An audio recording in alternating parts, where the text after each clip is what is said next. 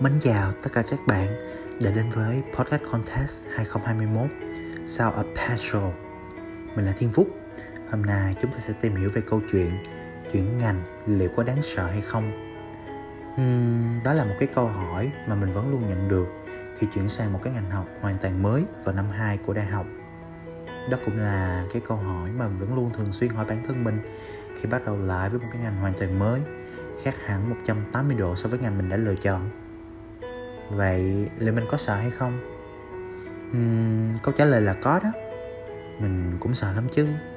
Sợ một lần nữa mình lại chọn sai. Sợ rằng nếu như theo đuổi ngành mới này chợt một lúc nào đó mình lại cảm thấy bế tắc như hiện tại thì sao? Mình cũng sợ về tương lai của cái sự lựa chọn này.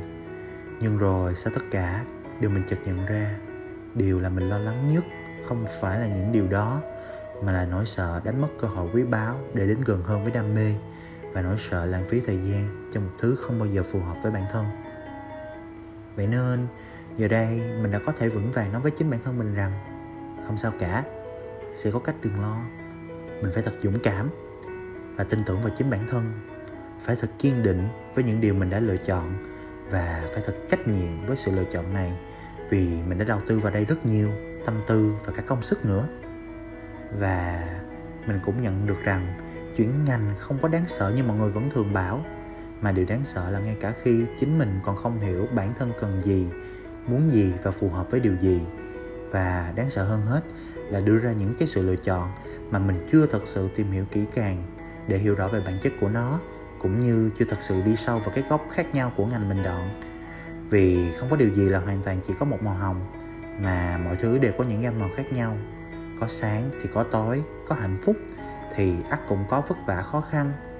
Điều quan trọng là bản thân phải có đủ bình tĩnh để hiểu được và bước đi trên cái con đường mà mình đã lựa chọn hay không. Mặc dù rằng mình không thể quay ngược lại thời gian để thay đổi quá khứ và mình cũng rất trân trọng tất cả những điều mình đang có ở hiện tại, nhưng nếu được một lần quay về quá khứ để nói với bản thân lúc ấy, mình sẽ khuyên bản thân mình ngày xưa hãy thật bình tĩnh, tập trung, đi sâu vào bên trong để hiểu được mình hơn dành thời gian để lắng nghe bản thân hơn, cũng như tìm hiểu thật kỹ về cái công việc mà mình yêu thích.